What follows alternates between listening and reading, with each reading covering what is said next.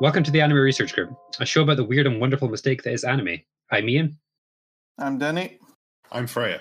and this week, April Fools. This is neither of the episodes we have pr- promised you, and instead we're going to chat about noted trash anime Karasu Tengu Kabuto. And when we say noted, like no one talks about this show. There's a few reviews that are out online. There's like a few videos on YouTube that I think are just reviews, but nothing of quality. was made or lost. Uh, to be fair, we're not actually even talking about the show. We're talking about the one-off OVA that was made a year after the show by the manga's original author. So you've probably never heard of it, and I've never seen it, and probably never will. and when we say made, we do mean made. He directed it, storyboarded it, and wrote the screenplay himself. Yeah, so this is uh, Terasawa Buichi, um, who, of course, is more famous for Cobra and other noted trash uh, OVA, Goku Midnight Eye. Raven Tengu Kabuto was an was a manga that ran for two years from 1987 till 88, and then somehow was stretched into a 39 episode anime in 1990 to 1991 by two studios that mostly seem to do contract work, except that Nakamura Productions, one of the studios, also apparently worked on The Hunchback of Notre Dame 2, Pocahontas 2, Aladdin King of Thieves, and The Return of Jafar. It almost seems like a shame that we are not talking about the TV series, but I definitely don't want to watch 39 episodes uh, just so that just so that I can talk about what a trash career Takashi Watanabe has had. uh, Boogiepop aside, I guess. So, so how would we describe um, uh, Raven Tengu Kabuto? Because it's sort of a feudal Japan, but there's also robots and magic powers. I mean, I wouldn't describe it as like a fascinating trash pile like Goku Midnight Eye, because Goku Midnight Eye was kind of fascinating to watch on a certain level. Raven Tengu Kabuto has one standout scene, which we'll talk about, and a few good laughs at the end at just the sheer stupidity of it. But for the mostly, it's just kind of very, very, very the ultimate definition of meh. The dub helps a little bit. Yes. I don't think it's entirely fair to just say that it's it's meh. It's certainly not good. Uh, I think though, if you've seen Goku Midnight Eye more than Cobra, I guess you can definitely see the similarities. yes. Um, not just in the naked women for no good reason. This is an anime about an 80s hair metal rock star trying to save a princess from a lady who turns out to be a robot controlled by her servant. And then there's helicopters, elephant men, head crabs, and various other stupid things. We don't find out she's a robot until the last couple minutes when it suddenly turns out that her servant, the um, engineer, has actually been the main villain the whole time. hmm it has many of the problems of like the 80s OVAs, like when we talked about Dracula last Halloween, where the show is about 50% exposition, which I find hilarious. I, I love shows when everyone is talking in exposition just because I just can't understand. Like, did, do they not edit these things? Like, literally, the first five minutes of this OVA is he arrives in the ruined town where that was formerly prosperous. He gets invited in by some inn. And then it's five minutes of explaining why everything has gone to shit in this place. And then we see the, uh, the villain lady arriving with some slaves. It would be nice if they could at least make the exposition good. But on the other hand, at least they never said, as you know. Oh, Uh, yeah, I think the the highlight for me is definitely the when they're they've he has rescued the princess from the uh warriors who have like the crab masks on their face. Mm, mm. uh and blows up the wall. Well i know actually he doesn't blow up the wall uh, the the elephant guy who is chasing him blows up the wall. But he goes down on a boat. And then there is i believe it's like 25 seconds where he's just listing like the names of his like nine powers uh, and then we see like the the kanji that appears uh, related to it appear in a circle around him and then only once he has named all nine of them does the Yes, does right. the rocks blow up and seal off um his friend and the princess There's a name for that um, chant, right? Because it uh, shows up in a bunch of things. I don't I, I don't remember what it is, but I, I've definitely heard it before. It's a it's a Buddhist chant of some kind. But when we say elephant man, we don't mean a man uh, like a half elephant, half man. We mean a humanoid with a robot elephant head uh, that bursts out steam, steam out of his various tusks. And a, a Buddhist wheel that he uses as a you know, spinning disc launcher. He's Beyblading down everything. So one of the things that you would normally expect in these sorts of things is like um, the action to be like a high point, particularly in terms of animation. And I definitely feel that that is not the case in this show. no, no. Um, because like just sticking with this fight against, like I'm just going to keep saying Elephant Man because his name is really not important. But he says it three separate times. I don't even remember what it is, and we watched it 10 minutes ago. I also don't remember what it is. I, I know he's I know he said it a lot. It's uh, Raset Subo. That's it. Like you're like yes this is going to be a great fight. They've been chasing. Now they're going to fight. And it's like i mean the the spinning like wheel is pretty cool but it's not well animated. And then except for the fact that he teleports the sword from his back sheath into his hand. Which really makes me wonder if they were simply unable to animate the motion of him reaching over to his back and pulling out his sword. Because he does that multiple times in the anime. I think it's i think it's probably looks really cool in the manga because it would just be two panels Mhm. Yeah. and it's just it doesn't work at all it's it's it's like when you're like 10 years old and you're like playing with your friends it's like no i can teleport my sword into my hand you know i'm making fun of that and i just realized that in my first year of high school so we're talking 11 12 i wrote a story in which a person literally had that power. Um, it- it- it- but it was a, it was a spear. And now that i think about it my the pac-man style superhero that i had for that was quite racist in, in terms of like um it was like ripping off like the idea of like the design of like a pygmy shrunken head Well, you came here for the Raven Tengu Kabuto and you got the Ian backstory.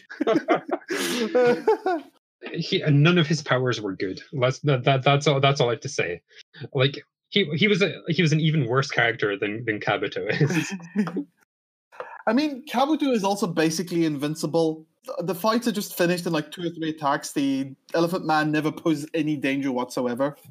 Also, for some reason, in the subtitles, his power, his like fire snakes along the ground are called volcano rats. Oh.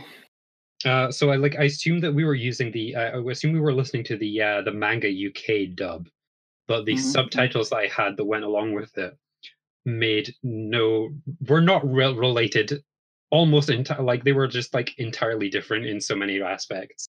Poor poor quality all round. Let that. Uh, yeah, yeah. I mean, I think visually there's just not really much there. The movie gives a very poor first impression as well, with the character walking on the spot, which I know happens occasionally, but it's just so incredibly obvious here. Well, normally they disguise it by having the background move, or at least playing with the perspective so that it works. But here it's just a straight on shot where he's like flat against the background. It's just on the spot, on the spot. I think the most impressed I was with the animation in the anime was one moment where we had like leaves blowing in the wind for a second on a straight shot. That was it. Nothing else really.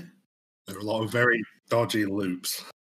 I, d- I don't like I wouldn't say like the I would say the animation is really poor quality across the board. Uh, you can Yeah. tell um, we decided for fun to check on Sakugabooru, and of course nobody had clipped anything from either the 39 episode series or this OVA, which is a shame but understandable, entirely understandable. I will say that I found the um the like second major like um action point the which I would describe as a power metal music video, uh, as like the best part of the show. Yeah, it, it it definitely is the one standout moment. I remember when we first saw this like six years ago in our anime society, and everyone in the room was just headbanging along to this out of nowhere 80s metal track with like it sounds like something that could have been done by Jam Project in a way. The action still visually isn't that interesting, but it's just the energy of the song really carries you through that scene like nothing else in the movie does. Like you get picked up for one brief moment and then you're really energized. And then we go back to the average thing. I, I don't know. I don't think the storyboards for that were terrible. I think there is like a solid way to animate that thing. He's being chased by the the like crab mask people, all of whom inexplicably have spotlights over their shoulders. like it's like they've all been like summoned to the concert and then they're all surrounding him and then the spotlights are just shining on him uh, and then like it ends with him just flying away with his raven wings. That, like uh, that was enjoyable. Yeah, um, yeah. I mean that that's what I always look forward to when we rewatch this.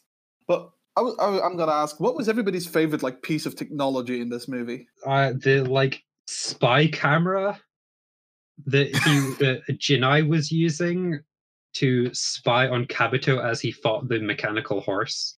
Mm. Because it's it's connected via a pipe direct from like the camera directly to his eye, from which Kabuto can send flames through, Danger Fi style. So it's it's not like fantastic technology, but like that that that that use of the technology is masterful. As for me, I think my favorite bit is so you have a traditional Japanese castle. I imagine if you've seen some anime set in that period, you know what they look like. But in this case, the top level of the castle is also a helicopter that can separate from the castle and just fly away. So we have a scene where we think the princess, who's called Raname, uh, has escaped and she's like on the ocean, but all of a sudden there's the top of a castle hovering, flying above her with only a single propeller, and it sucks her in and with like a water water wart, water vortex. Oh, it's so stupid. Also, all the robots have like, of course, self destruction bombs built into them that that's also what kills Jinai in the end when Kabuto stabs Lady, the evil lady, and then she blows up. I I honestly I think that the, the you don't watch this show because it's like good. You watch it just because like the every few minutes there's just an idea that comes out of nowhere. Yeah, we haven't even mentioned the crucifixion. Well, that's not that out of the ordinary. They did do that in um, this period of time in Japan. They which they learned from the Christians. yes but it's just like you know like you have like you're playing like a role playing game or something and you have like that one really silly idea and everyone at the table laughs and then you just go with it mm. that seems to have been the writing process that Buichi went through when they, they just decide to crucify his friend um, Kazuma uh, who was with the prisoner for no good reason there's the self-destruction bombs there's the time when the evil lady strips naked and throws her clothes at the at Kabuto, and suddenly the clothes have like magic powers to to hypnotize him and put him into hell. Oh yeah, like I kind of get what they were doing with the naked because like she's a witch. Let's make make her naked is an unfortunate but not uncommon choice. Mm-hmm. Well, you know, all of, if you're a woman in this OVA, you're either there to be rescued or you're an evil witch and your sexuality is your yeah. evil power. If you're one of the two women in the OVA. And also you're a robot built by Perfect. yeah, those are literally the two women in the OVA. There's the evil witch and then there's the princess who's in another castle. Like her design, the design of the witch is actually quite similar to the one of motor of naked motorbike lady from uh, Goku Midnight Eye mm. when I think about it. The crucifixion scene also gives us our best line of dialogue. yes. At least in the English. I committed no crime. That was a great crime, but it's you who committed it. Followed by Traitor, you die. Traitor, you die, yeah. My, my favorite personal line readings come from, um, I think, the flashback scene where we see Kabuto once used to live in the castle and he, like, had a thing with the princess and also the princess bodyguard. He was, like, friends with him. And they're in like the dojo and then some random guy shows up and insults his lord and it's just the way that guy speaks of course, it's no surprise that you can all be beaten by a child still nourished by his mother's milk. How can you bear this mountain of physical and spiritual shame? I've got to make every syllable sound interesting. Yes. It was just it was just a line that goes something along the uh, goes something along the lines of um, as soon as he put his hands on his weapon, like the duel had started. uh, honestly, I don't. I can't hate this show. Like we've no, seen it now no. like four or five times. The most recent time was a few years ago, and it's just it's not good by any stretch of the imagination. I wouldn't even really say it's in the so bad it's good territory. Like I don't think it's there. but it is like consistently entertaining just in how ludicrous it is. I think it has a little bit to do with almost just how forgettable a lot of the episode is. Uh, the I think it has a lot to do with almost how forgettable a lot of the show is. Uh, So that every time when we watch it again after two years, we're always surprised afresh by all the stupidity, like the fireball going through the spyglass. Or the giant mechanical horse where he needs to keep moving the um, Yes. levers back and forth to move it. Because it's not memorable, so you forget about it. But then when you, you remember that, oh yeah, this was really funny to watch, and then you watch it again and you see it again, and it's still so stupid. Uh, It does work better if you wait three years and not Yes. like half a year like we did the first time. No, that was Yeah, yeah. Too, too soon. So, so yeah, we recommend that you watch it and then leave it to to settle for a few years before watching it again. Yeah, and if you don't want to watch the entire thing, just check out the music scene from the middle of the OVA, because that's really the, the only part worth watching. I noticed on my anime list that it only has one review. That review is three out of ten, and that seems about right. Well, is that for the series or the OVA? Uh, it was for the OVA for sure. Okay. The problem is, is that the the unlike say Mars of Destruction or Skeleton Heaven, the animation is just bad. It's not ridiculously bad. levels of funny bad. Yeah, I, I, I feel that Terasawa Buichi, um, he is going to be remembered for Cobra and not for this, and he should be very thankful for that. I still wonder why he decided to make this himself. Like, was he so unhappy with the original 39 episode anime that he was like, you know what? I'll do it myself with blackjack and hookers. And then he made this. And then he didn't have time to animate the blackjack or the hooker. You can see that he's trying occasionally to do things that he thinks are cool from other Yeah. like films, like the Mhm. silent moment near the beginning when Thingy um, is about to blow wind and free all her all of the uh, Yeah. villain slaves. Yeah, I think this is why we don't hate it. Is there is a sincerity here, and, like we see that sincerity also in like Mars of Destruction and stuff. There's definitely like a vision here. It's just impossible for him to realize it while doing the things he is doing. I don't know how much more we have to say. I definitely feel this is a good thing to watch at least Yes. once. Well, I I definitely say if you, ha- you grab some friends and watch it with them on your own, this might not be that entertaining. But if you have some people to watch it with you, You have a like a have a Buichi night. Like get some get a few be- get a few beers. Get the, the one of the Cobra OVAs. Get Goku Banai. Get this. you'll have a good time. whatever method of intoxication you prefer. Like, don't go into this looking for Sakuga. Don't go into this looking for a great voice performance. Don't look at go into this looking for great writing. Don't go into this looking for really anything of quality. It j- Do go into this looking for character, and if you want to see vague gesturing at themes, sure.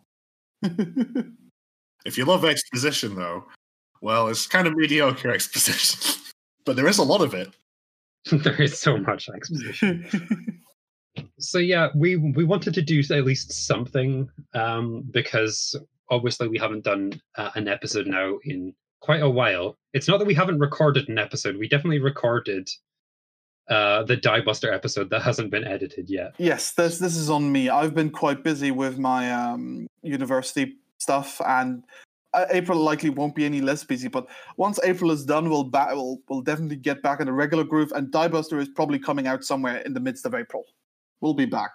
This definitely wasn't uh, the hiatus that we planned. We we thought that it was just going to be cutting back to bi-weekly episodes, but then it's it, it's it was been a, a surprisingly full couple of months, and Yeah. we we ju- we just kind of wanted to have something done, even if it was just this. so we are the Anime Research Group, a theoretically weekly podcast that has not came out since February. Why not listen to one of our older episodes? If you'd like to tell us what you thought of this episode or suggest something for future episodes, you can follow us on Twitter at research underscore anime or drop us an email at researchanime at gmail.com. And we'll see you in the Diebuster episode.